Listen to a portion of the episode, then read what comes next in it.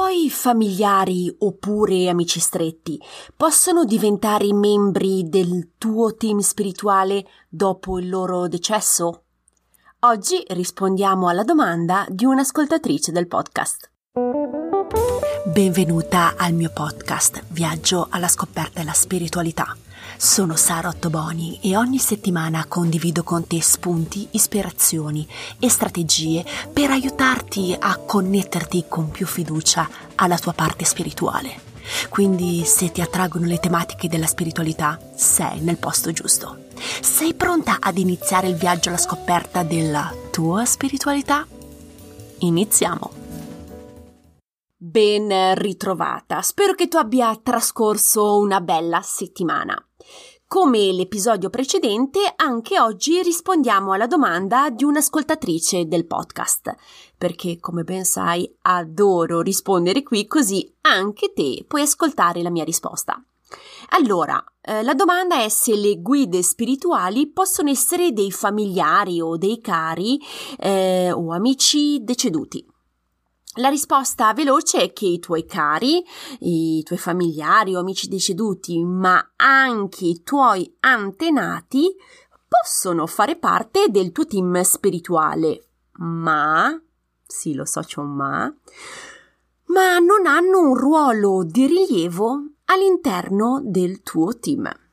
Mi spiego.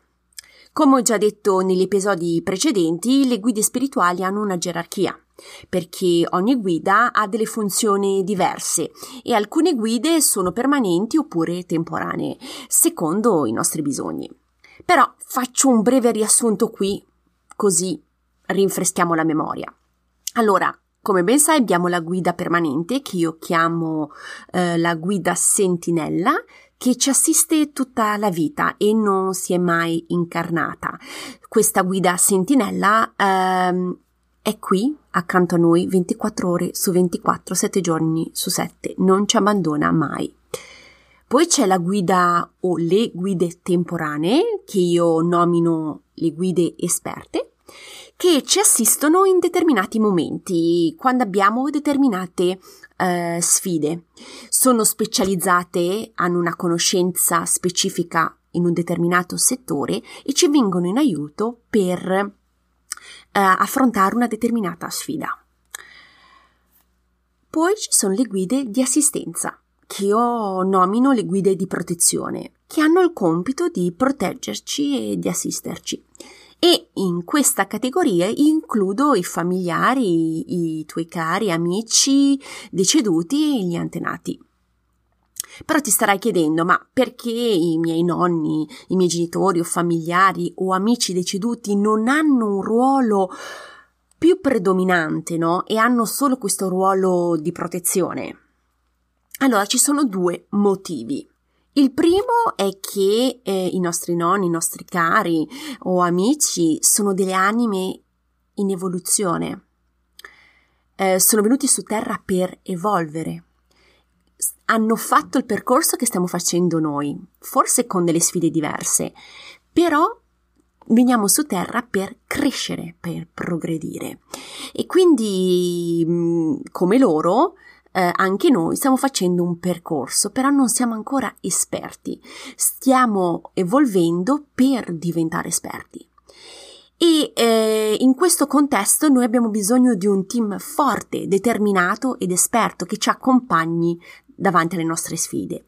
Purtroppo i nostri cari stanno facendo lo stesso percorso nostro, quindi possono assisterci, però non possono prendere ruoli eh, di eh, guida esperta perché purtroppo stanno, ci stanno ancora lavorando. Forse nel futuro sì, però in questo momento possono ricoprire solo, solo un ruolo di assistenza e di protezione. Um, quindi um, questo è il primo motivo. Il secondo è che in questo momento, anche se non sono accanto a noi, eh, sono, la, l'anima è sempre presente, sotto un'altra forma, in un altro contesto, eh, però sta continuando ad evolvere. Stanno i nostri cari continuando a crescere. E quindi non possono dedicarci il 100% del loro tempo perché stanno continuando a crescere si stanno, stanno affrontando delle sfide in questo momento. Quindi possono esserci accanto, possono proteggerci, possono comunicare con noi, però hanno anche loro la propria missione e, e quindi non possono dedicarci al 100% il loro tempo. Quindi se eh, ricapitolo, eh, i nostri familiari, i nostri cari, i nostri amici deceduti e i nostri antenati possono fare parte del nostro team spirituale, ma con un ruolo eh, minore, in quanto guida di protezione. Eh, però, come ho detto, sono sempre lì, sono sempre disposti a comunicare con noi e quindi eh, sono sempre fondamentalmente disponibili ad ascoltarci. Quindi, se sei interessata a comunicare con loro, ti do un piccolo suggerimento.